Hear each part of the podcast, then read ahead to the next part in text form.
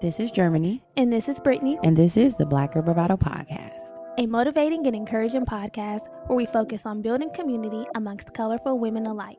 Join us weekly as we sit down and have candid conversations on various topics and issues surrounding self care, self love, mental health and wellness, spirituality, entrepreneurship, and much more. And trust, when we don't have the answers, we'll call on our expert homegirls who do. Our intention is to create a safe space for growth, inspiration, laughter, and love, free of judgment, in hopes that after you listen, you're a little more knowledgeable or at least a little more entertained than before. It's homegirl vibes here. Real, raw, and a little funny. A lot of fucking funny. So thanks for tuning in to the Black Girl Bravado podcast. Let's start the show, cuties. Hey y'all, welcome back. Welcome back, my little 420 flower buds. You know, Our little hemp seeds, yeah, our little cannabuds. buds. hit babies, cannaboo boos. Welcome back. How's it going? It's going good. How are you? How was your weekend? My weekend was uh, long. Tell me about it. Tell us about it. I went home to the bay, and um, it was a road Yep. trip. I ain't did that in a long time. Yay! There it is. I went home and it was a road trip, and um, you know, being in the car is always something. hmm And on the way back, we took what was supposed to be the scenic route, which was pretty to begin with. We go, could you go through Monterey, you take the one up the coast and all that. But then there Mhm. was a damn road closure that just sent me to hell. Yeah, slapped you on your ass and summoned you to hell. and said, "Go to hell." hmm Um, so we ended up being in the car for 13 hours, and at that point, I was just spent. I was Yeah. spent. I was motherfucking tired. Yeah, definitely. Um, and like that was a long time for such a short trip. You know what I'm Mhm, saying? mhm. Like the back, it was a lot for me. It was a Mhm. lot for me. I'm more of a get there plane mommy. Yeah, yeah, yeah. Book a flight, one hour. That's me. But Period. um, But you so did what needed to be was my weekend. Yeah, I did what needed to be done. How was your weekend? Boring. I went to work. So you know, I mean, there was no tea, and it was a beautiful weekend. And um, outside was open, honey. It was like the grand Oh. opening of outside. I know. When I was looking on Instagram, I said, okay, the girls and the boys were out.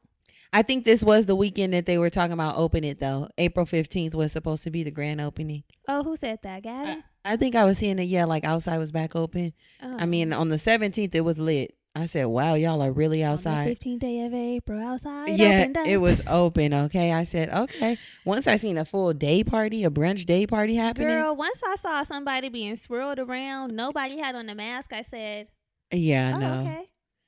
I I don't want to be in that type of environment. That was a little too much for me. For me, I wouldn't want to be in that environment. no, no, no. That was a lot. What we seen online was a lot. I don't want to be Oh, outside yeah, in that. I like to be. I would like to be outside. But in a in a little more, more controlled, controlled- environment. I mean, you know what? Let me just. I don't know. I think it was just. The, let's that just- eh, whatever. yeah. anyways, anyways, the weekend was turned down. I was at work. Brittany was out of town. But this weekend, I feel like I'm making up for lost time. What you doing this weekend? Um, I don't know, but Sunday we have work, which will be a good day. I'm hoping that Love Fest is this weekend because that'll help me close April out with a Was bang. Love Fest supposed to be this weekend? This upcoming weekend is already the end of the month, the 25th. Shut the fuck up. Yeah, so hopefully you don't got nothing to do. I, I that's what I have. Love Fest is what I have to We'll do. see. We'll see how how, how what's going on. Mm. Um, so yeah. You know what I want to see from you all? I want to see those ratings and reviews going up. Yes, I want to see that too. I want to see the ratings and the reviews go up. Um, And we want them stuck. we want them up and we want them stuck. We have a goal of 2,000 that we're trying to reach by the end of 2021. So, ladies, assemble. Fellas, assemble. Whoever's listening, yet, Our non-gender binary folks assemble assemble. everywhere. They them. leave your rating in your review So- because um they help this show. So let's start here. You know, I really love our international mommies that send their ratings and reviews. For Oh. some reason, they don't register here on Apple Podcasts, but they come through in Chartable. And if I had the time, I would go search my emails and read one of those. Next week, I'll have it geared up. Thank you to the mommies. And um, I think we had someone in Nigeria, Oh, Canada, yes. Hawaii. What? Come through, y'all. I love Is that. Hawaii international? It actually is not. It it's here in the isn't. states. It actually isn't. But It's in the anyway, States. you know what I meant. Yeah, what's up? So um, let's just do a little um. Let's read Deanna. oh, yeah. Read. Um, I can't read the title because it's too long. But anyway, It says, make sure you're insured listening to this. okay. Make sure you're insured. There you go. Mm-hmm. Listen, one time I almost slipped in the shower from laughing so hard with Germani and Brittany. This podcast is that good. I love it. Every episode fills my cup. I laugh, learn, get triggered, feel seen and loved, and so much more. All the feels. I love every segment and series of this show. With every episode, I feel more and more connected to myself and my healing journey. Thank you, BGB, for all of the valuable gems dropped. Thank you. Thank you for leaving a kind Thank word. you, Deanna. Love we you. Appreciate that. Yes, yes. So yeah, uh, do do your duty. Do what you got to do. Yes. Um, you know what? We've we've also been having a lot of the mommies join us over on Patreon, which we love. Love to see. Uh, our Patreon community is the pulse. It's the heartbeat it's the of this here show and community. Uh, if you, I mean, if you don't know what Patreon is, you're probably living under a rock. But it's basically our exclusive membership community. Um, yeah, we give a lot of bonus extras and goodies. We. This week on Patreon, well, really last week, we talked about shadow work. that was our bonus heal thyself episode. Um, yes, for our besties. we talked about uh, what shadow work is, how to tap in and discover your shadows. We share some of our own shadows. Yes, and just really went a little deeper. You know, it's really nice to have that community over there where we can share intimate details of our lives and our experiences because to be completely honest, we have no control over who's listening to this show. Yeah. There's so many people downloading this damn show, 60,000 people a month. And I'm Mhm. not saying that to toot my own horn, but beep beep. And Come the- around the train and ride it. period. Come So, I mean, with 60, 70,000 people listening, I don't know who that could be. yeah. So Patreon is just a little um tighter knit. It's a sacred community where we Safe share space. more intimately, and I love it there. And I'm sure you would love it there too. We also have our virtual conversation with CC of Alla Herbs today. If you're listening in real time, Yes. that's Yes. 420, where we're going to be discussing herbalism and how we can heal ourselves with herbs. We're going to be smoking our our our R and R pre rolls with our Mhm. besties, Period. who should be receiving their packages by now. yeah, and honestly, if you want to sign up to be a bestie, we have a couple We have a few left. a few left. So I mean, if you sign up, I'd say before the end of the week. You know what? We have um What? 12 about 12 12 slots before we reach 200 on Patreon. Ooh. How about if you sign up before we reach the 200, Mark. you'll get a pre-roll. You'll get a You'll get pre-roll. a you'll get a 3 pack of pre-rolls. Yeah, they're worth it, y'all. They're, so worth good. it. No, really no cap. Okay, tell the kids. No cap. These are perfect. They're tobacco free, they're marijuana free, they're nicotine free.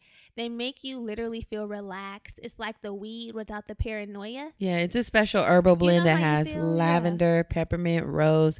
So it's basically luxuriating. And you know we're all about being Lux aunties. Yes, That's we what we're here. Lux aunties, and I definitely feel like a Lux auntie when I'm smoking on my pre roll, which I think I'm going to smoke one tonight, and then My mom said, "Ooh, I want one of these." did, I she said, "Girl, did, we she got did. you, girl." know, I should have brought one to my mom, oh, you should have. You can mail it to her. Lux Mama. She will love She's that. She's coming for Memorial Day weekend. I didn't know if I was going to be available, but I said my house was. Oh, where are you going? I don't know. It could be a plot that pops up for us. Okay, Us. yeah, yeah. You're welcome here. You're welcome you here. can stay here. She said, "I know you have a busy calendar, but I said, yeah, the house is open. Oh shit. That's all that needs. I don't know That's all I'll she needs. here, Yeah, we should send her one. She love that. Mother's Yeah. Day. Send her. Send her. Um, oh yeah, yeah, yeah. A pre roll for For sure, Mother's for Day. sure. Um, so um yeah, it's some lit things happening over on Patreon. If you're not over there, you're seriously missing out. I don't Yeah. know how else to put it. But back to that herbal healing event. We'd love for you to join us if you're listening in real time. It's this evening at 6 p.m. Pacific Standard Time.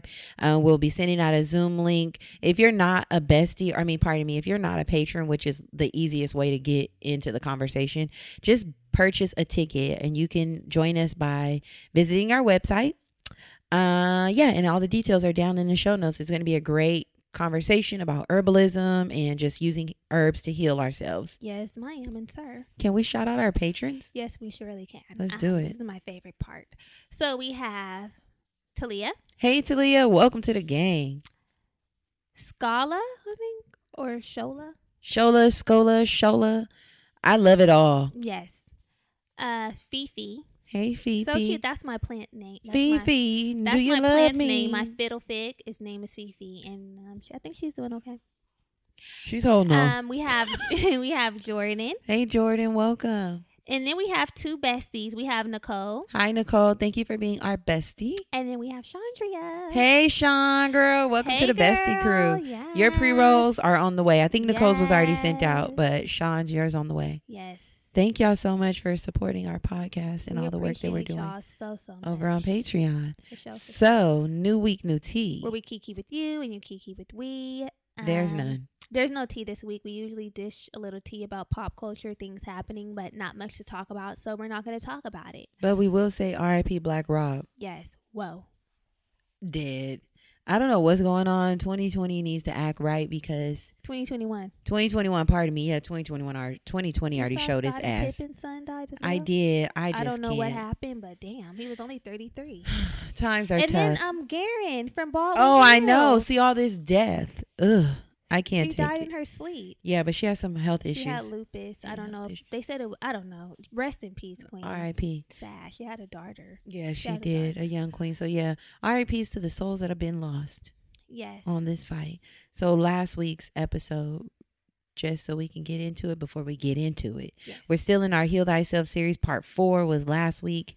Heal Your Damn Self with Tanai Holder. Mhm. Um, if you've been to the Salt Lounge during our 100th episode party yes. um, that we had a few years back, hmm you already for, are familiar with Tanai and the work that she's doing. But she is an intuitive healer, a spiritual teacher, an entrepreneur.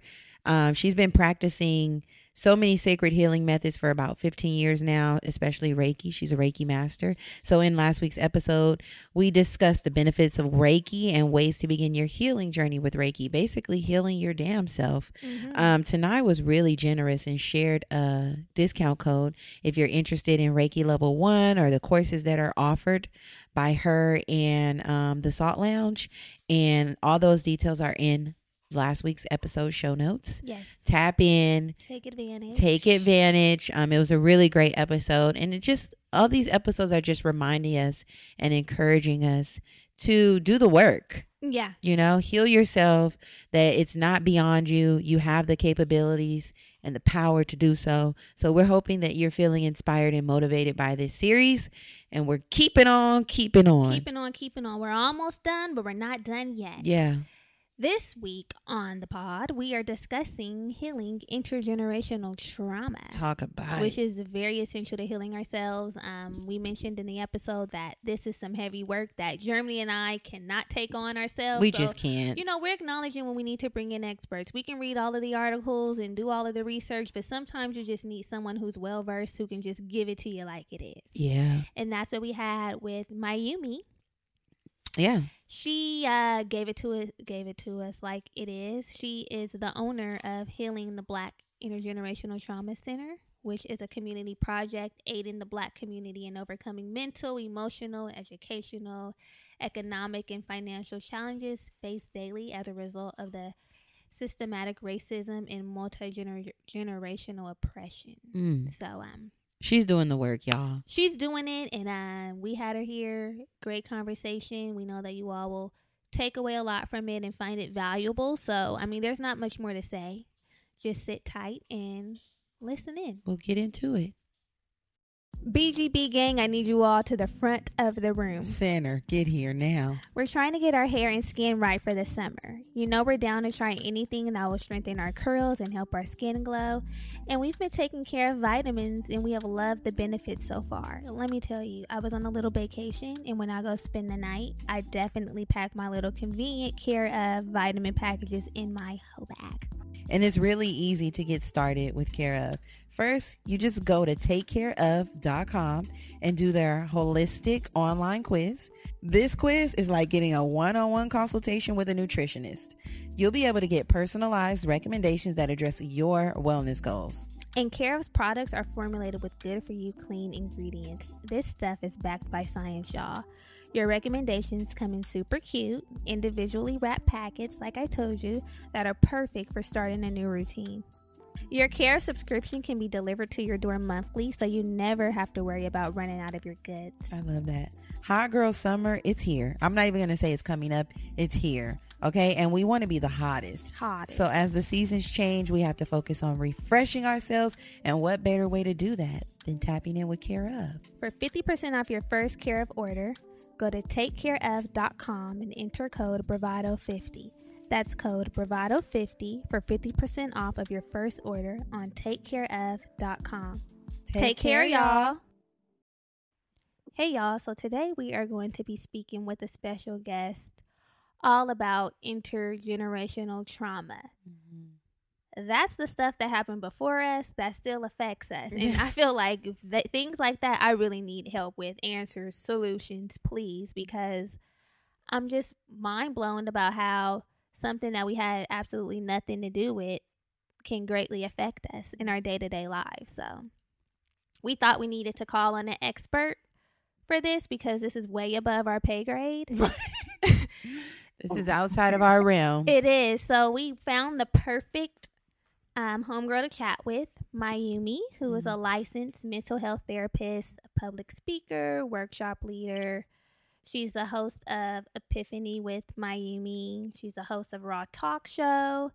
And she also is the owner of Healing Black Intergenerational Trauma Center. So the girl's qualified. Sounds, yeah, sounds like sounds like exactly who we need to be speaking with. So Miyume, welcome to the show. Mm-hmm. Thank you for having me. Yay. Thank you for chatting with us. So let our listeners listeners know about you, how you came to be, your background. Of course. So, as you all mentioned, my name is Miyume McKinley. I am originally from Louisiana, and how did I? How can I shorten this so I don't give you the whole life story? so, um, I, I would say that I I went to Xavier University in New Orleans, and I originally thought I was going to go to medical school to become a radiologist. I was like, yes, I'm just going to look at bones. Don't even really have to talk to people. Make that paper. Things are going to be great. um, and then I went to, to school in my freshman year. I was like, yeah, this science isn't like high school science. I don't think I like this this much. Mm. Um, I don't think that passion is there, but I've always had an interest in psychology. Even in high school, I remember taking a psychology course and learning about um, you know, forensic psychology type things, and I was always interested. And so that didn't really tap into my passion, the the biology major. And so I took a couple of psychology classes and knew instantly that that's where I needed to be. It spoke to me. It came um, so natural and was just so very interesting. So I ultimately ended up majoring in psychology pre-medicine because I was like, okay, who knows? One day I may decide to go to medical school. Mm-hmm. Um, and prescribe medication. So that's where my journey started. I've always been the person to ask, why does someone act like that? You know, why I would be asking my mom, why is this person so mean? But why? But I don't understand why they would act that way. So even if I go back to being my younger years, I remember just being curious as to why certain people did certain things that others did or didn't do.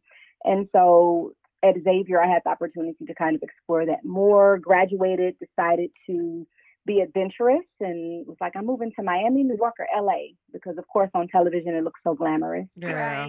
And, and I up and moved to California. Decided, you know, was here a while. Worked in a um, couple of different um, mental health type, social work type facilities. I worked in a group home, an emergency shelter for children in the system. Decided to go back and get my master's in social work with a concentration in community mental health. And after that, decided that mental health is where I wanted to concentrate in and decided to work various places. I've worked at hospitals, schools, maternity centers, dialysis centers, after school programs, yeah, you name it, I, have had some dabble in it mm-hmm. in terms of mental health. And I always had a vision of having my own private path, practice. And after I became licensed, um, I took a step out on faith and it's been five and a half years and Epiphany has grown from just myself to having about 30, actually closer to 40 now clinicians and we are servicing individuals and families in the community and I'm living my dream and have the privilege of being able to assist people on their journey to, you know, feeling and being emotionally healthy. Come on. I love that. Now you know what? People come on this show all the time and they will give us the long damn way home. But you gave us everything that we needed, the meat and potatoes, and Yes. wrapped it up with a bow. Yes. Oh my goodness.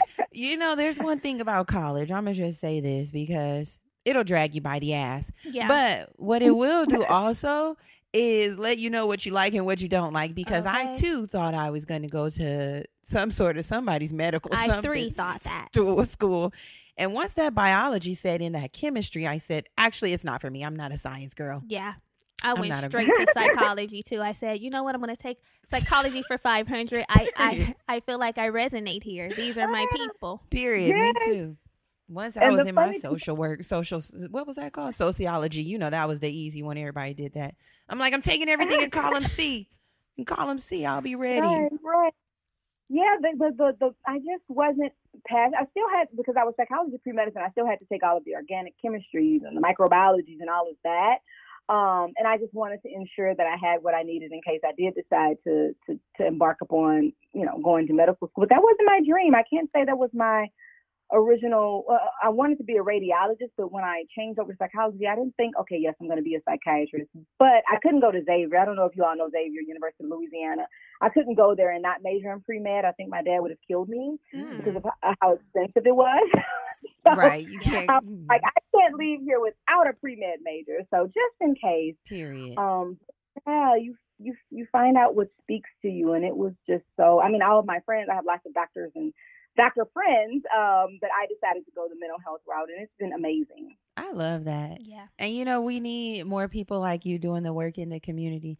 Not that there's not enough doctors, but Yeah. she said I actually took organic chemistry. That I actually am smart too, just so Yeah. you know. I didn't lose out on no, that. well, look, you remember organic chemistry because Yeah. that was oh goodness, that was Girl. That's when I hit. That's when I said, "I and I'm gonna head out." my, my the chemistry I couldn't even pass uh, GMO chemistry, so I know I couldn't have did the you know organic. what? I'm done with you. I could not. I could not. So, so Miyume, discuss intergenerational trauma, or, or actually, we're going to back up a little bit. You're an intergenerational trauma expert. So, is there a difference between multi generational and intergenerational trauma, or is it just referred to as different names?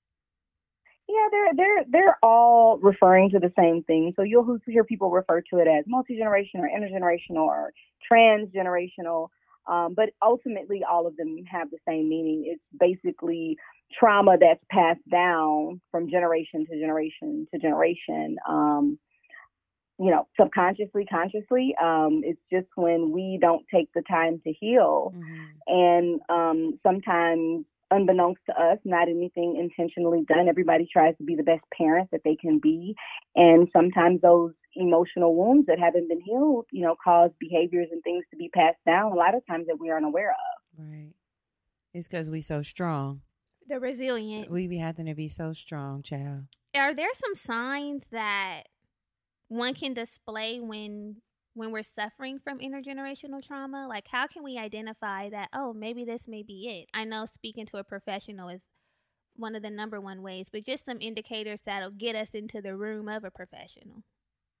well i want you to not think don't think of it as like oh, okay i think i have intergenerational trauma it's more so like you know think of your family think of some of the patterns that you and your cousins or siblings may talk about in your family and you think you know it could be relationships um, patterns that you see. Maybe certain individuals, uncles or aunts, aren't getting married, Mhm. or there's addiction, or um, certain attitudes, or um, those type things. So it's just behaviors that at one point in time might have been very beneficial to someone, um, but in different points in time, it, it's not helpful. So let's, you know, an example of that may be if we let's just let's just take it to like. Mm, let's take it to i'm trying to give an example from way way way back in the okay so let's take it back into way back in the day even if we go back into racism way back when well still happening today so i can't say way back um but it's still happening um but you know when maybe our grandparents our great grandparents were would say you know when we go out here in the public don't embarrass me in front of these white people Period. um, be quiet, shut up, don't say anything, um, those type things. And so at one point in time, yes, that was to keep, you know, their children safe. They didn't want anything to happen to them. Um, they didn't want, you know, you know, what happens in this house stays in this house. All mm-hmm. of these mm-hmm. things that we're kind of taught. Um, however, over time, you know, not sharing our feelings, not talking about things, the self-esteem blow that goes to, you know, things such as make sure you don't embarrass me in front of these white folks, you know, things of that nature. We go way back and kind of how that passes down mm-hmm. from a mm-hmm. subconscious standpoint. Um, you know, at some point it's like, well, why? What do you mean in front of these good white folks? Right. You know, we go back. What does that mean? What does that do? They're they're better than me, so does that mean I have to act a certain way in front of them? What does that do to your self esteem? Or um, a, a different example would be some maybe a parent who was molested as a child um, or sexually abused, you know, maybe by a family member. And when they told they weren't believed, mm-hmm. and they had to deal with that trauma, or they brought it up and it wasn't ever talked about. The family maybe acknowledged it, but didn't bring it up ever, ever again. So this person didn't have a chance to process it and heal. So now, um, as an adult, um, they have children and now they're really paranoid, maybe to a mm-hmm. point to a fault. They're super anxious. They're um, and, and helicopter parent.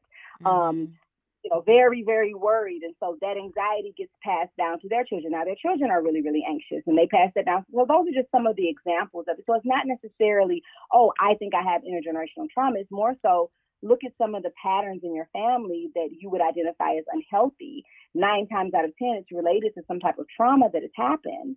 Mm. And the time taken to process it and heal from it and understand how did this trauma impact my perception of the world so I can ensure my perception of the world is still healthy and I'm managing my anxiety, my PTSD, my depression, how I, in a healthy way, I'm coping with these emotions from this trauma in a healthy manner so that I'm not passing negative behaviors down to my um, my children. So I grew up, you know, if someone grew up in a household where maybe their parent wasn't affectionate because they were maybe their mom wasn't affectionate. So mom doesn't know how to say I love you. Mom doesn't know how to hug. Mom doesn't know how to show that affection. Um, ultimately, they experience that in the household. They learn that okay, this is just how you act. You don't show affection, right? So now this person is in a relationship with someone who adores affection, and this is a challenge for them now in their mm-hmm. relationship. Or ultimately, they pass that same type of behavior on and that's how they act in their family. And now we have generations of individuals who aren't showing emotion, aren't talking about how they're feeling, or aren't showing affection, which is a natural human desire for all of us. You know, so I hope that that's a long-winded answer to, to give you a couple of different examples of how it happened. No, I think that's that's uh I think that it wasn't long-winded at all. I think that kind of provides a more well-rounded understanding of what intergenerational trauma can be because I feel like for me personally, I would be looking for something specific, you know, like mm-hmm. outside of it being characteristics or just things that have been passed on. Like you said, it could be something even not as small as I don't want to say as small as, but something like lack of um emotional availability or mm-hmm. emotional awareness or inability to like connect with people or you know whatever it might be being toxic or having that this just me attitude like you know you see that a lot too so i think that that was really great yeah for sure i resonated yeah. with the anxiety piece mm-hmm. because my mom can be an anxious worrier and I just felt like it was natural for me to worry, and it's something that I have to actively work at to not do. Yeah because mm. I just felt like that's all I know is worry, worry, worry. Same. I think yeah, I think my grandma passed that shit down. I mean, well, she passed it. She's always worrying. She's like, "Call me when you get in." Okay, that it could be something just so small. I'll answer the phone and I'm like, "Hey, Gram. Oh, why you sound like that?" I'm like, "Girl, I just woke up. What the hell?" You know, it'll be something small. You okay? Yeah. You know, you pregnant? I'm like, "Girl, please don't yeah, bring the pregnancy." My grandma up. does that too, and that's where it came from. Yeah, it's it has something to do. Even- even before your, you know, grandparents, if we go back to like slavery days, and Dr. Joy DeGruy, she talks about this a lot. You know, when we talk about slavery days, all of the trauma, mm-hmm. I mean, the, the, the, the, I mean, it's, un, I couldn't imagine, right? The trauma, watching loved ones beat, watching loved ones die, oh, everything. Even when we, you know, when we were, you know, quote unquote free, right? There was no therapist, and, and Dr. DeGruy said this. I remember watching one. He was like, there were no therapists. Where nobody got mental health services. Right. Everyone survival. So how do you how do you how do you you just go into survival mode? No one was this. So when we talk about anxiety being passed down, can right. you imagine the anxiety at that time? Can right. you imagine the numbness or the shutting down or the PTSD? and nowhere to go. And so as time goes on, you know, you have sayings, you know, even we go with some of the children are seen and not heard, mm-hmm. you know. Girl, um, yeah. you just said so many black slogans. The seen and not heard, and that does manifest in adulthood because you can't. You feel like you can't speak up for yourself. There's You're scared. you know, I heard one thing. Um, I read one thing. You know, um, I felt like the homegirls are gonna feel this. Okay. When you wanted to like spend the night at your friend's house or do something, you mm-hmm. wanted to make sure your mom was in a good mood yeah. before you asked her, like, is she in a good mood right now? Is now a good time? And then you turn around and you're an adult and you're trying to figure out when's, when's the right time, time, to ask someone yes, something. Yes, that and me. that started in childhood. And it's just I just wanted to spend the night at my friends, and you got me conditioned to be afraid to ask a simple thing like you're assessing is this a good time? Is this the I right like time? that. I feel like you just did some work there. I feel like some work was just uncovered. Yeah. That's true. You know you'd be like walking on eggshells walking like, on eggshells wondering if this is the right time trying to see is there a mood right? Mm-hmm. do they seem mm-hmm. like they're in a good mood? Will they be receptive? It's just so much. Girl you know I'd be on edge when it gets time for me to ask for something. Yeah. I'd be like oh my god okay I'm gonna ask I'm gonna ask I'm gonna ask right there. So, Miyume, what are a few steps a beginner can take on their healing on their healing journey? You know, when we're working towards healing this intergenerational trauma, like how do you start? What does that look like? I think it looks like what what just happened here. It's just kind of thinking of the things, and everybody's different, right? So you know, you may say, okay, now I'm nervous to ask someone something, but your sibling may be like, I don't care, I'll ask anybody anything. So the other part is that different things impact people differently. Mm, um, and deciphering like what is kind of trauma related versus, um, yeah, uh, well, it, it could consider, be considered trauma, like versus maybe a parent being very emotionally dysregulated, which mm. could also come come from trauma, right? If you, mm. for example, the lives in the household with an alcoholic, right? That would be very traumatic in terms of when when to ask for things or what to do, or you never know what type of mood they're going to be in. So as far as first steps, I think you all did a perfect example of that. You just kind of reflect on um, what are the things that you see in your family. One that everybody has things that they see in their family. They're like, okay, when I get my family, I'm not doing this. Period. Right. Yeah, for sure. I'm not doing it. So it would start with those things and then also just taking a self assessment of yourself. You know, what are the things that make you anxious? What are the patterns that you find yourself in, whether it be um, relationship patterns or certain types of friendships or missed opportunities? Um, what are some of the, the, the things that you're scared of or those type things, really thinking at where your challenges may be. And then I would say talking to a professional so that they can assist you in making those connections. And then what do you do differently? Because a lot of people will make changes. A lot of people will not beat their children because they felt they were beat. Mm-hmm. But mm-hmm. because they didn't process how those beatings impacted them and what it meant to them and how it made them feel, now the trauma is just it's just masked as something different. Right. So uh, that's why it's important when people say, why go to therapy? There, you know, I'm fine. Me and my family's fine. Therapy isn't just for when you have um, challenges. It is. However, sometimes it's nice just to go get an assessment. Like, hey, I just want to check in, you know, how I perceive the world and just want to see if there's maybe something that I'm um, could do even better at right. or some things that I'm I'm not noticing. Um, so that that I hope that makes sense. I don't think there's like step one, step two, step three. I think it's more of reflection and then thinking about where you want to go in life. How do you envision your family? How do yeah. you envision your romantic relationship? And then seeking professional help and just talking to a therapist about how to get there, what you saw growing up, and how what you saw growing up may influence your perception of things or hinder you or get in the way of you being able to reach that goal of whatever it may be romantic, school, work, mm-hmm. personal. Mm-hmm it's breaking those generational trauma. I, I was going to say that it sounds like seeing, being the one to decide that we're not doing it this way anymore. Right. Like we do say, I got beat. I turned out fine, but did you turn out fine? Mm-hmm. Like, did mm-hmm. you really turn out fine? Yes, you got a whipping. Yes, you're successful, but did you really turn out fine? Because now you're probably dealing with something that you don't understand is related to being beat. Right. I mean, beat. I don't want to say being beat. whooped. I don't want to say I just say beat, but I meant being whipped. Yeah. Y'all, I think this is the year for me to really tap in and learn a new language. I took French in high school and then I let it go after the requirement was met. But with the European summer loading, I would love to have this language under my belt. And I know just the thing to help me with this Rosetta Stone. Rosetta Stone is the language learning powerhouse that's been transforming lives for the past 30 years. Imagine a language learning journey that not only works but feels like a seamless part of your vibrant and dynamic world. And listen, this is not just for the language connoisseurs. It's for the bold, brilliant, and beautiful women like us ready to embrace the world of languages. Say hello to effortlessly acquiring Spanish, French, Italian, German. I mean, there's over 25 different languages to choose from.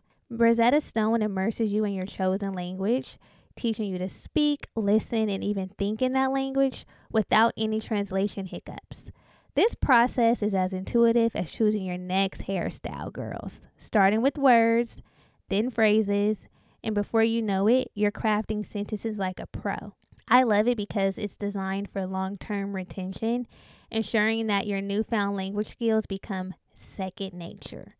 Now, let's talk about the real magic for a minute true accent. Rosetta Stone's speech recognition feature acts like a personal stylist, but for your accent, giving you real time feedback on your pronunciation. No more awkward language faux pas, just pure elegance. And for the woman on the move, whether you're on your desktop or using the app, Rosetta Stone seamlessly fits into your busy life. They have an audio companion and the ability to download lessons offline, meaning you can learn anytime, anywhere. And I have a secret for you. For a limited time, Rosetta Stone is offering a lifetime membership at 50% off. Yes, you heard that right. You get unlimited access to all 25 languages for the rest of your beautiful life. This is a deal that I don't think you want to miss. So why wait, sis? Don't put off your language journey any longer. Right now, BGB listeners can snag Rosetta Stone's lifetime membership for 50% off by visiting rosettastone.com backslash today. That's 50% off unlimited access to 25 language courses for the rest of your life. Redeem your 50% off at rosettastone.com slash today. It's your time to shine, Bookie, and Rosetta Stone is here to make your language dreams a reality. Hey, Bookies, we got something special for you. Are you ready to dive into a celebration of blackness that's as diverse as the experience it represents? Well, NPR's got you covered with Black Stories, Black Truths. This is a groundbreaking collection that's more than just a podcast, it's revelation. What does black representation in media mean to you? Because to me, it's about breaking down stereotypes, challenging biases, and also showcasing the rich tapestry of black experiences. For sure, absolutely. And Black Stories, Black Truths is the epitome of this celebration. Each episode is a living account of what it truly means to be black today, and it's told from a unique black perspective. And I feel like these aren't just stories, like they're narratives of joy, resilience, empowerment, and also the incredible ability to create world shifting things out of the struggle. Seriously, you'll hear about everything from pop culture icons like Bobby Shmurda to The Wire, Michelle Obama to discussions on vital topics like reparations, y'all. There's really no limit to the range of black stories, black truths. Have you tuned in yet? One of my favorite episodes is the one on how real self care takes real systemic change. That's a must listen. Yeah, I really think the hosts bring a tone that's celebratory, it's also informative and reflective, which I really can appreciate. Every episode is a journey. It offers a range of emotions and perspectives that keeps you hooked from start to finish. As soon as I turn it on, I'm like, mm. And let's not forget, Black perspectives haven't always been at the forefront of America's story. But now they are the story. Period. So this is not just a podcast, y'all. It's a collection of some of NPR's best episodes showcasing the brilliance and resilience of the Black experience. And we know NPR is known for its commitment to diverse storytelling. But with them presenting Black stories, Black truths, I would say that this is NPR with the noir twist. so, what are you waiting for? Turn on NPR today and immerse yourself in a range of voices as varied, nuanced, and black as the incredible country we reflect. And remember, stories should never be about us without us. Listen now to Black Stories, Black Truths from NPR, available wherever you get your podcast. If you're anything like me, you are probably tired of spending all your money on takeout or you're over all the stress that comes with meal planning. Listen, Factor Meals is here to save the day. I mean, imagine this delicious, chef crafted meals delivered right to your door, ready to heat and eat in just two minutes. Y'all, no more grocery shopping, no more shopping, no more dishes. Just restaurant quality goodness made with fresh, high quality ingredients. I love Factor. Factor offers over 35 different options a week, including keto, calorie smart, vegan, veggie, and so much more. Whatever your diet is, they have you covered. Plus, they have over 55 delicious add ons like breakfast smoothies and protein bars to keep you fueled all day long. And the meals are good. Every meal that I've had has been so good. And let's talk numbers. Factor is actually less expensive than takeout, and every meal is dietitian approved, so you know you're getting the good stuff. You can choose as many or as few meals as you need, from 6 to 18 per week. And you can even pause or reschedule deliveries to fit your busy schedule. I prefer to use Factor for my lunch meals because that is the time of the day where I'm super busy. So I can just grab something out of the fridge and not have to worry about it. So why don't you ditch the stress and step into your bravado with Factor meals? They're perfect for the boss babe on the go, the queen who values her time, and the woman who deserves delicious, healthy food without the hassle.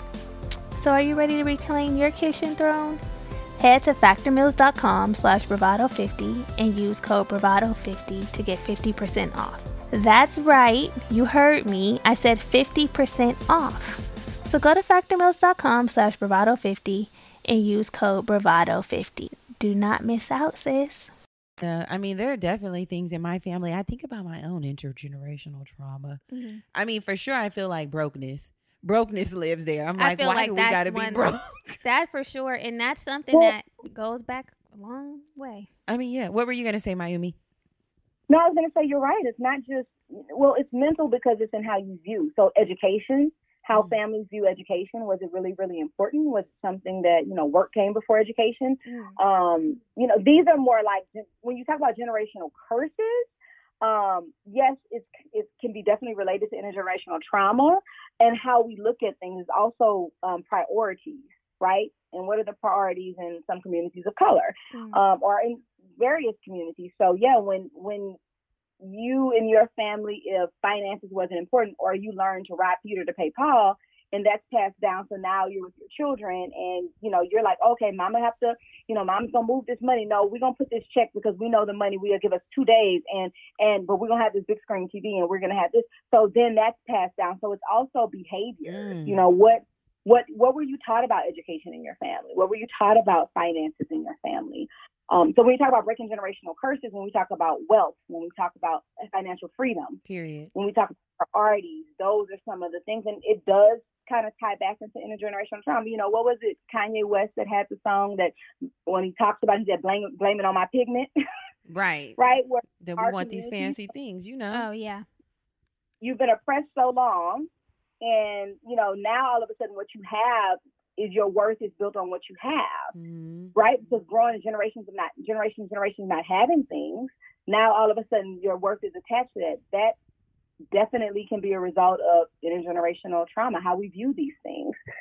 So, uh, speaking about that money, child, I feel like I feel mm-hmm. like my mom. My mom grew up like poor. I would say in poverty, right? Mm-hmm. Or, well, uh, you know, not that many, not that much resources, mm-hmm. and I feel like she was traumatized by that, like having this really fucked up childhood when it came to money and and that, like being evicted, not having the things she needs, like only having so many pairs of clothes or items to wear to school. That that she carried that with her and it was so important for her to have like money and resources so of course she did everything that she could do to like make sure we had everything and that she never felt broke and i think that uh attention to obtaining money has worn off on me and that's probably why I have that anxious anxious attachment with money. Mm. You know, I'm always like, "Ooh, I'd be so scared to spend it," or "Ooh, I'd be wanting to keep it," and "Ooh, I like to know I have it." And I feel like that comes from her because she be on my line even right now talking about shit that she gonna do to make more money, and I'm like, please, that just makes me anxious. You know, like I get it. We all want money and resources and to like live and that's a sense of freedom to us but i feel like that's tied to something Wanting to make more money. yes it's tied to something for her and as a result it it like has turned into something else and been passed down to me Mm-hmm. i'm like girl we, you ain't break the generational wealth trump that that piece yet. I feel like the money Well, thing. so I'm sorry. Go ahead. no, go ahead. No, no, I want to hear what you have to say. What did you say? I was gonna say I feel like the money thing shows up differently in everybody's family, but somehow it's some intergenerational trauma linked to it because I feel like I feel like I'm the first one in my family who I don't want to take all the credit, but dead I don't want to take all the credit, but I know that I I didn't learn anything about financial independence or wealth or even just something as simple as saving mm-hmm. from my family. Like I didn't even learn about credit. I had to flip and tumble my own credit score. It was so low because Yeah. I just thought that I could just borrow and never have to pay anything back. yeah And I felt like that definitely create I, that definitely stemmed from trauma because my mom even told me that her mom never told her about credit. yeah So I'm like, at some point, somebody has to start telling the kids about credit so that we can stop the cycle before it starts. for sure But um, Right, and some of it, I'm sure it ties back. And so I think it's, it's through your own journey where we learn what's trauma related and what's behavioral because we pass down behaviors, right? talk about it So with the, right, so with the money situation, your mom, if, we use that as an example, so she experienced poverty. At some point, she said, "I'm never gonna feel, I'm never gonna feel this way again. I don't want my kids to feel this way. No matter what I have to do, I don't want this poverty to go to the next generation." Right. Mhm. So she became super focused, super, you know, grind, grind, grind. And it sounds like she, she. It doesn't sound like you all went through a lot of poverty. It sounds like she's been working a lot. period a lot point that it okay Made you, made you really anxious about it. And so, what you then you will in turn say, "Wow, okay, so this is where we recognize. Okay, my mom's trauma of going through poverty, being evicted, that's very traumatic. All the feelings that go with that put her in overdrive, and this is why she works so hard. However, I'm saying that there may not be a healthy balance because I Mhm. see she's super anxious about the money, and I wondered how it impacts her emotionally, right? Right. Um, me, I'm realizing how it's impacting me. So a shift that I may want to make is one, I want to educate my kids on the importance of saving, but I'm going to also monitor and work on my own anxieties when it comes to money so that I am one making smart decisions. Mhm. I'm being financially sound and learning and growing there while at the same time not making it something that becomes an, a trigger for anxiety. right Mhm. and that's what i need to work on yeah, and Exactly. Miyume, you said this um, on your website that we have to be taught to heal from the emotional wounds in order to actually move past this trauma and recognize how it negatively impacts ourselves and how we view the world. It's different than just saying, I'm going to make money and I'm going to be okay. Like, you definitely have to go to the root and heal and, like, Mhm.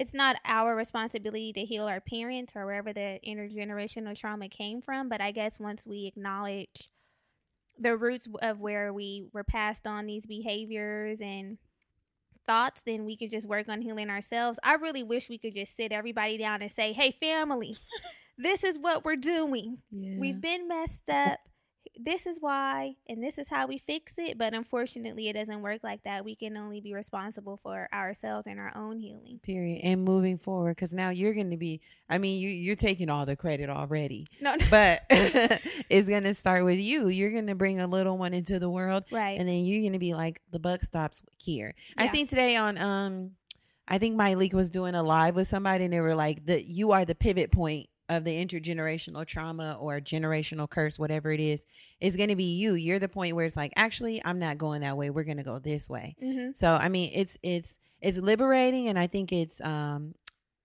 what do I want to say? Inspiring, I guess, that we hold the power to heal ourselves in this way, or that we can be responsible to heal from this intergenerational trauma. We don't got to go out sad, right you know. we don't Yeah, that, and I think it's, you know, when we talk about it, it's more so like an opportunity to be aware Mhm. because some of the things that our parents did was absolutely necessary for survival.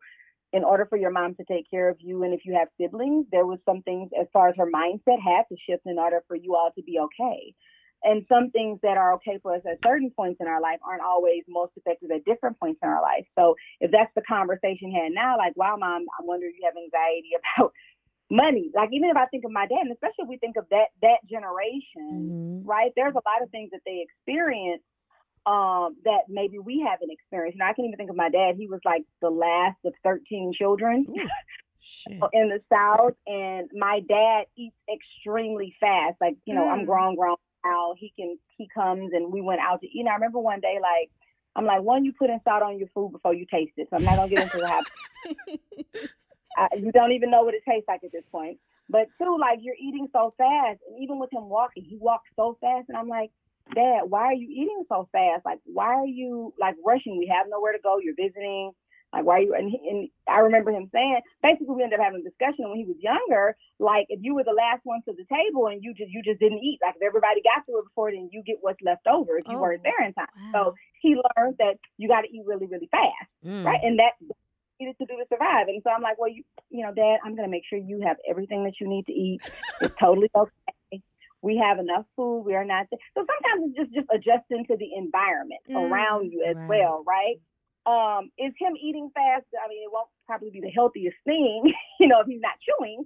But you know, is it gonna cause some type? Like, am I traumatized because my dad eats fast? No um, it was interesting to understand, but that just gives you the context in terms of sometimes it's behaviors and, and thoughts about things. Yeah. Um, and other times it could actually be like trauma. Like I realized my parents have anxiety after going to school and stuff. And I was just like, oh, okay. That's what this is. This is where I get this kind of need to always be go, go, go, go, go, go, go. Now that I understand it, let me see what I can shift and how I can handle this in a healthy way. So it doesn't, you know, our parents do the best that they can with what they knew and what they have. Yeah. And then, like you say, it's our responsibility to kind of take a look at ourselves, see what's helpful and what's not helpful um, for us individually, because it's different for everyone. And then we start to work on that so that we have the most success in our relationships and our interactions going forward. Period. Yeah.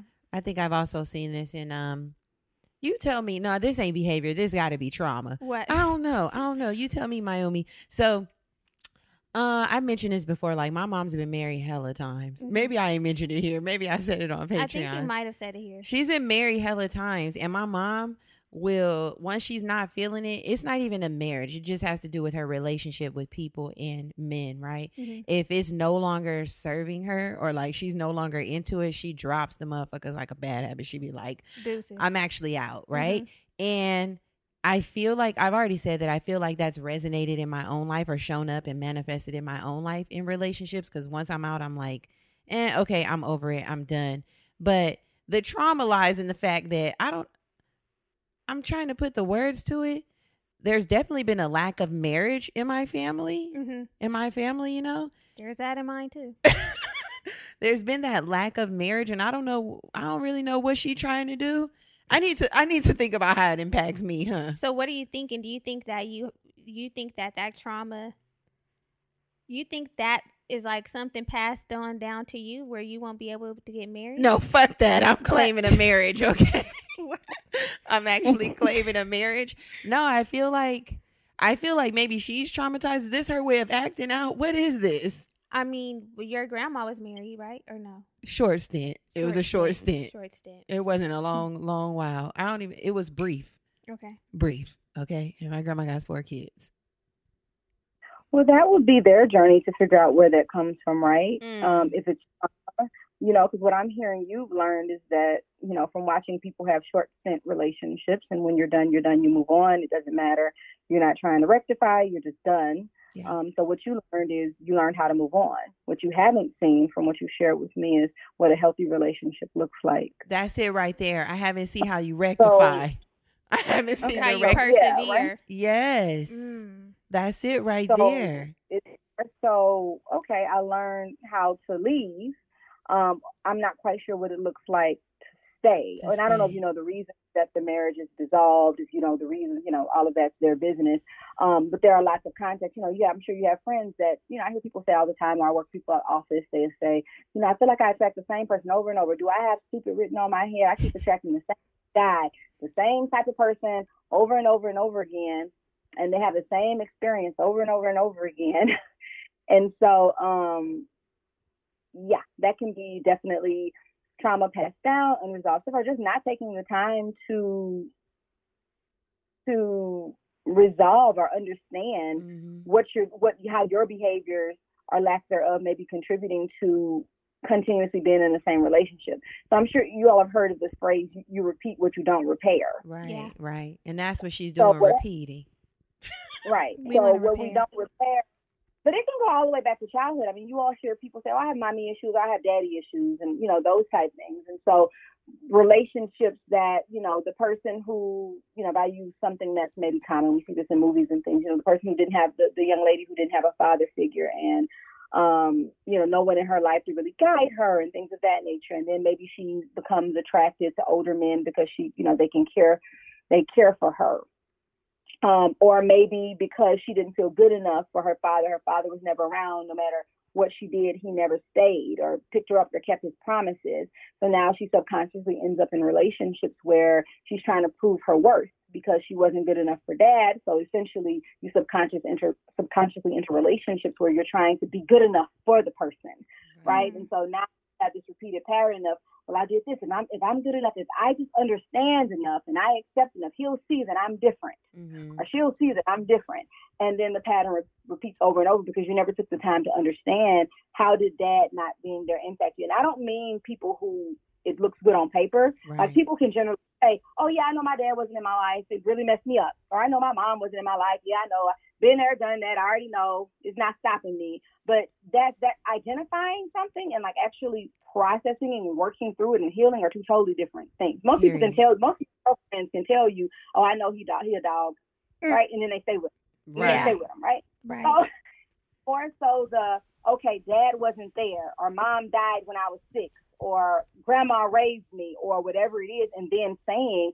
how did I feel about that? Yeah. How did this affect my view of relationships? Like, wow, what did I feel when I was seven and, you know, I never saw my mom or dad? Or, you know, how did, and really walking through that. And that's something that you can't do 100% on your own. You have to have an objective an objective view, someone who's trained to come in and like connect those dots for you.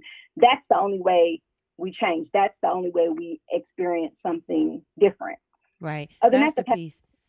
That's the piece that I feel like I'm healing most. That's the, the father wound is what I'm working on. That's the oh. part that hurts so much. Yeah. That I'm realizing actually hurts, you know, because for a long time, like you said, Miyume, I was aware, but I didn't say how did how, how have I been impa- impacted by not having my father in my life, or like what feelings come up when I think about that missing piece. But you know what I'm learning through this conversation? What? I feel like I am going to take some credit here. I feel like my awareness about like the trauma that lies in my family and what's been passed down has allowed me to make much different decisions and I be like really tapped in. You know, like when I see and this is no shade on my mom cuz I love her, but when I see her make making decisions that I know probably came from somewhere else, I be looking like you feel me? I can step back and see it mm-hmm. objectively and be like, "Hmm, I peeped that like I noticed that my mom this ain't even a conversation about her. this ain't even a conversation about her. But I noticed things about her that I'm like, I could easily take on that behavior, which and there's some some things that I have taken on, you know, like my dad, my mom's um my, my mom's dad wasn't there.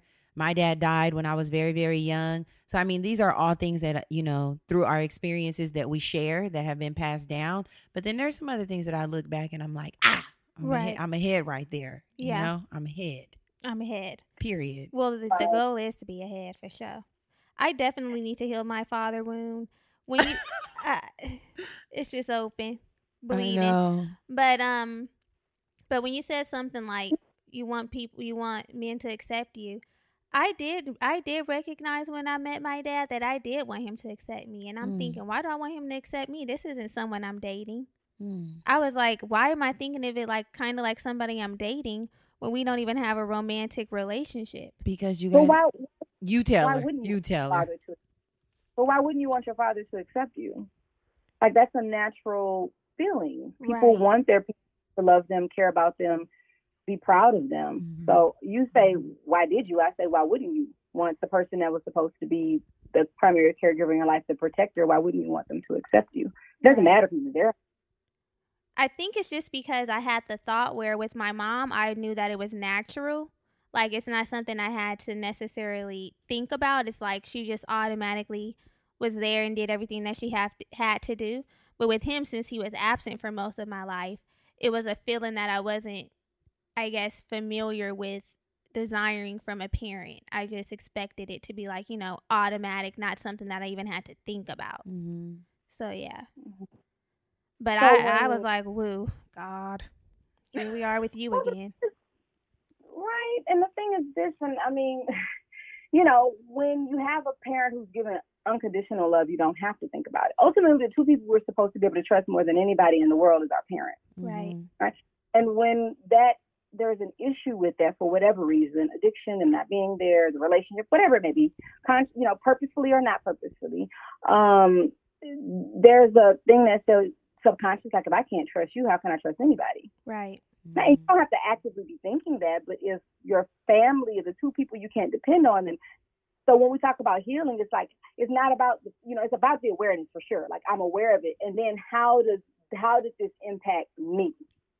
Right. So, for example, with your dad, I mean, anybody. I mean, I've worked with kids in group homes who parents sold them for crack, right? Mm. And do you? They still have a desire to be loved and cared for. That's a natural feeling. And when you have a parent that's unconditional, and then someone has another parent that um, wasn't around, was around temporarily, came and went, or whatnot, you know, what is the unspoken rule there? Right? We have spoken and unspoken rules, and I talk about this often. Um, you know, spoken rules are you know, be home by the light, time light, street lights come on, do your homework, don't let anybody in the house when I'm there. And unspoken rules are the things that aren't said but felt. Mm. So if dad was never around, and I'm not saying you specifically, I'm just giving in general, um, maybe the unspoken rule is, you know, you know, I don't, you know, am I? You might be questioning, am I lovable? You know, am I?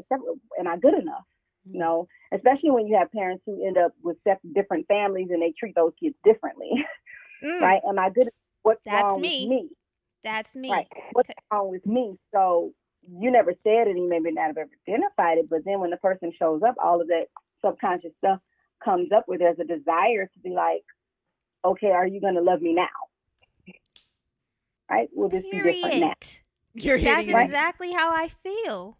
I'm like, okay, I see that you were able to provide in my other siblings' life. So, hey, I'm still here. Let's go ahead and give me my reparations for all the years that you weren't here. Show me that you are capable.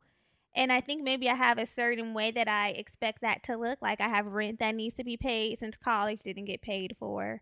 Um, lavish me with gifts. Some I don't know. Do something. I I just feel like make up for lost time to show me that You care. you care. And I don't know if that's necessarily correct, but that's just how I honestly feel. Yeah. Everything you're saying is show me that you care. Show me that you care just as much as these other. I see you're capable. Show me that you care about me just as much as these other people. So it's more, and, and the other part is we don't have control over what other people do. We can express, we can ask, we can share what it is that we need, we can share our hopes. Um, you know, I don't know if you paid all your rent. Would you be like, oh yes, you know, great, he really cares. I feel satisfied now. I don't, I don't know if that would necessarily be the case. It sounds doable. It sounds feasible. Um, but I think you'd have to, you know, do your own work and dig um, deeper because all of those are just representations and, and examples of how he can show he loves you, Mhm. right? Mm-hmm. I think it's a little bit, you know, usually it's more layers to it um, than that. It's because if he hasn't been around, then maybe there's a question there. Like, I want to know that you care, though you weren't here all these years. I want to know. I want to know. Can we start now? And so, um, but yeah, it sounds like you're aware. It's just your own journey and peeling back those layers and how does it impact your your view of things, your relationships, how you view yourself, you know, your own self worth. Mhm. Um, self worth, people get so hung up on, oh no, I do love myself. You know, I wouldn't allow, you know, I don't. I, you know, usually if you ask someone, do you have low self esteem? Very few people would be honest and say, yep. Right. Time to time. So, you know, when we, I always tell people when I, if I were to watch you, if I was a fly on the wall and I watch how you allow people to treat you, would I, would I think the same thing? So all of that goes Oh, into when we talk about why it's not just the being it's also it's being aware but it's also how does that impact me? So i'm not going to do this and i notice this pattern i see how to how does that influence me and what am i dealing with this in a healthy in a healthy manner right Yeah. as i move? So. You know, when you speak about like the way we're impacted and the way that we feel and low self esteem and and even other um ways that this like trauma manifests itself like depression, anxiety, um the low self worth, anger, isolation, whatever it is, frustration, all of that ends up weighing on our mental health. And there's a um there's a there's work that we're doing around destigmatizing mental health and making sure that we're prioritizing our mental health, which you're doing a great job, Miyomi, uh, Miyume. God damn. But what what do you think are some uh, specific approaches, or what are you doing, or what do you do to um, change somebody's mind about getting therapy or seeking professional help? Because sometimes, I mean, well, not sometimes, a lot of the times, it's beyond just our awareness or talking to our friends about it. There's really a necessary um, I guess, action that we have to take to reach out and speak to somebody? Mm-hmm. Well, a lot of, especially in our communities, the view of mental health is um, uh, from generational trauma. You know, at one point you can ask for help. You didn't trust doctors back in the day. You didn't, you know, didn't trust that they was going to give you, you know, the the help we got was less than you know, mm-hmm. others. So over time, especially with our grandparents, great grandparents, there's a lack of trust in the systems. Even to this day, I mean, gosh, with everything that's happening with racism and the systems in place now, there's a lack of trust. However, now more than ever, especially with all of the racial trauma um, that we're experiencing, the vicarious trauma, and what mm-hmm. vicarious trauma is, is you don't have to be the one that the police hurt. It's you watching people like you. Period. That's traumatic. Yeah. When we talk about thing that's traumatic, your heart beating extra fast because the police pulled you over, you see a police officer and you go stiff. That's traumatic. Mm-hmm. You know, mm-hmm. how the conversations we have to have with our young sons, our, our dads, the worry that dad goes to the store, is he going to come back okay? Mm-hmm. Um, those things, that's trauma. So I think it starts with having conversations like we're having now. Like, you're talking to a therapist. Is it really that odd? It's breaking those things that aren't helpful. Um, the thought, you know, therapy to me is an opportunity to break generational curses. Mm. That's what it is. If I walked up to someone and said, "Hey, you you had the opportunity to break generational curses in your family, like totally change the stuff that you saw growing up and wanted generations after you have a different experience, would you do it?" Most people would say, "Yeah."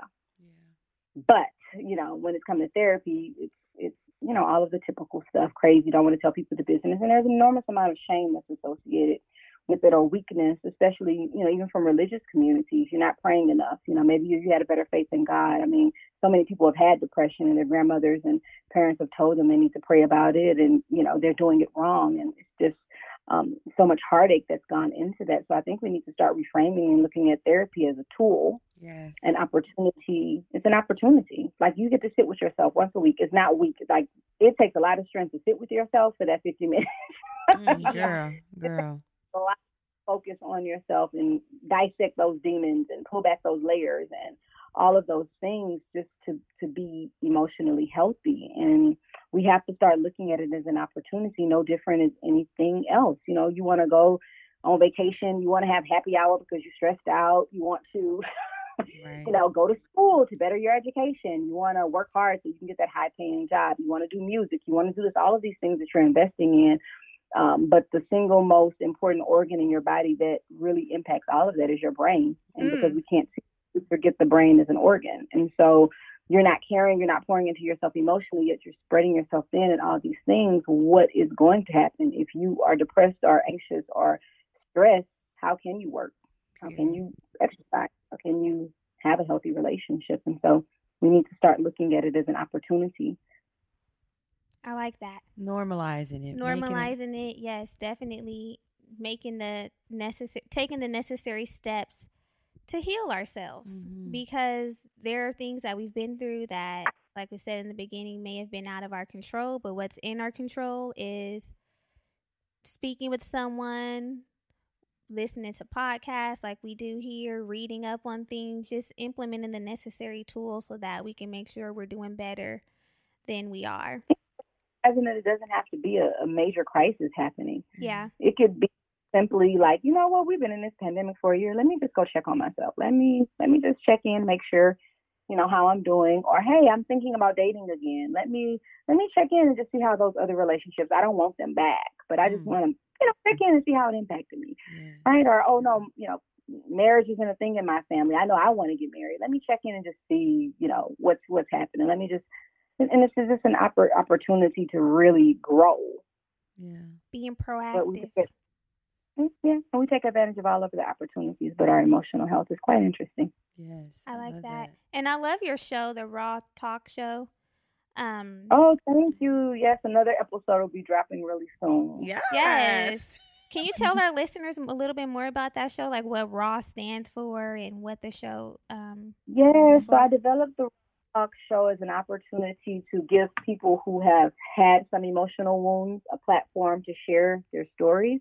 But also, I wanted to use it as an opportunity to educate. Um, I want it to be different in that when you watch it, you learn something. So if you are going through this or someone you know has gone through the same situation, it's just not an update on how the family's doing. It's like real, tangible stuff like grief and loss is real. Yeah. Um, one of the of the Collins family is, you know, a lot of people didn't know about ambiguous loss. Mm-hmm. You know, it's a very different loss. And, you know, if someone goes missing, that's a very different grief process than, Right. you know, some of natural causes. So the whole goal of the show is RAW stands for ready and willing, you know, for those who are ready and willing to share their story, um, to, you know, address some of those emotional wounds that sometimes are hard to face. And um, get, you know, hopefully this will be a start to their healing journey, and so that they are or, stop on on their healing journey, so that they can um, be on their way. And I'm always looking for guests. So um, definitely anyone who's open to sharing their story um, and allowing, you know, the Raw Talk Show to be a part of their journey, or you just want to step in and be like, let that be the start of your journey. It's awesome. I just want it to be an opportunity to change lives. I love that. I love that. You got to be ready and willing. Yeah. That's where it starts, baby. Are you ready and are you willing? Are you raw? Yes. Yes. Yes, I was like, Raw, I want people just to be open and authentically themselves. You know, uh, let's just be open. Let's just talk about it. Um, I'm gonna educate you on some things, but let's just really be open and talk about it because, and that's one of my ways of, you know, hopefully somebody will watch it and choose to do something different or understand themselves a little better. And once dropping the bucket for, um, hopefully shifting some generational curses. period. And then like you said about authentic conversations that's really how we as individuals and as families move towards our healing. You know it's those hard conversations it's all the authentic conversations. Is about having the support that we need so that we can stop these cycles of intergenerational trauma For sure. you know sit down have some hard talks i know i need to have some hard talks with my mama Yeah, I encourage it. It's You know? tough, but we we have it's a necessary piece if you're if it's safe. if you're it's ready and willing Yes. if you're ready raw. and willing Yes. Miyume, let our our listeners know where they can find you, what you have coming up, um, and just how to get in touch with you and your community. Definitely. So all of my information, all of the different programs and um, businesses are on my website, which is miyumemckinley.com. I'll spell that M I Y U M E M C K I N L E Y dot com. Um, so all of my information about anything I'm doing is there. Up and coming, as I stated, I have another episode of Raw Talk dropping. Um, which is going to be really, really good, um, really good. And so, you know, look out for that. You can follow me on Instagram, which is Epiphany underscore Miyume, um, E P I P H A N Y underscore, and my first name M I Y U M E. Um, I have an upcoming anxiety challenge. We've talked about anxiety. So it'll be launching this week. Um, if you follow my page, you'll see the link. It's a 30 day challenge we're doing. We do 30 day challenge for um, weight loss and getting the big butt and all of this other stuff. So we're going to do, right? We have a squat challenge and abs and all of this stuff, skinny tea challenge, all of this. So I want, you know, people to take the time to do a 30 day challenge for their mental health. And so each day you will get little pieces of information, things you can implement in your daily life that day that can help, you know, break down and decrease anxiety overall. It's not meant to be a quick fix. It's not therapy, but it definitely will give you um, an idea of things that you can start to incorporate into your life that will help reduce your anxiety overall. So those are a couple of things that's happening now. And yeah, that's it. I love that. We'll be sharing that anxiety challenge. For sure, for that sure. sounds like something we're interested in, and we're sure our girls will love to um to participate. Yes. Uh, well, thank you, Miyume, for your time, your Yeah. knowledge, your insight. We greatly appreciate you for sharing it with our audience. You are doing some very valuable work, and we're so appreciative of you. Yes, all of Miyume's links and uh, ways to get a hold of her will be down in the show notes. So don't fret, y'all. You'll be able to click one click of or one click of a what the hell am I saying? I don't know. Just You're one it. click away from healing. Yeah, there. You're one click away from healing. Miyume, thank you again for chatting with us. This has been really great. We hope you have a wonderful day. Night, yeah. Thank you guys so much. I appreciate being a guest on the show, and I hope love what you guys are doing. Continue doing it because you all are giving knowledge and information for people that is going to be helpful in their lives. So thank you for having me. Period. Thanks, girl. Yes.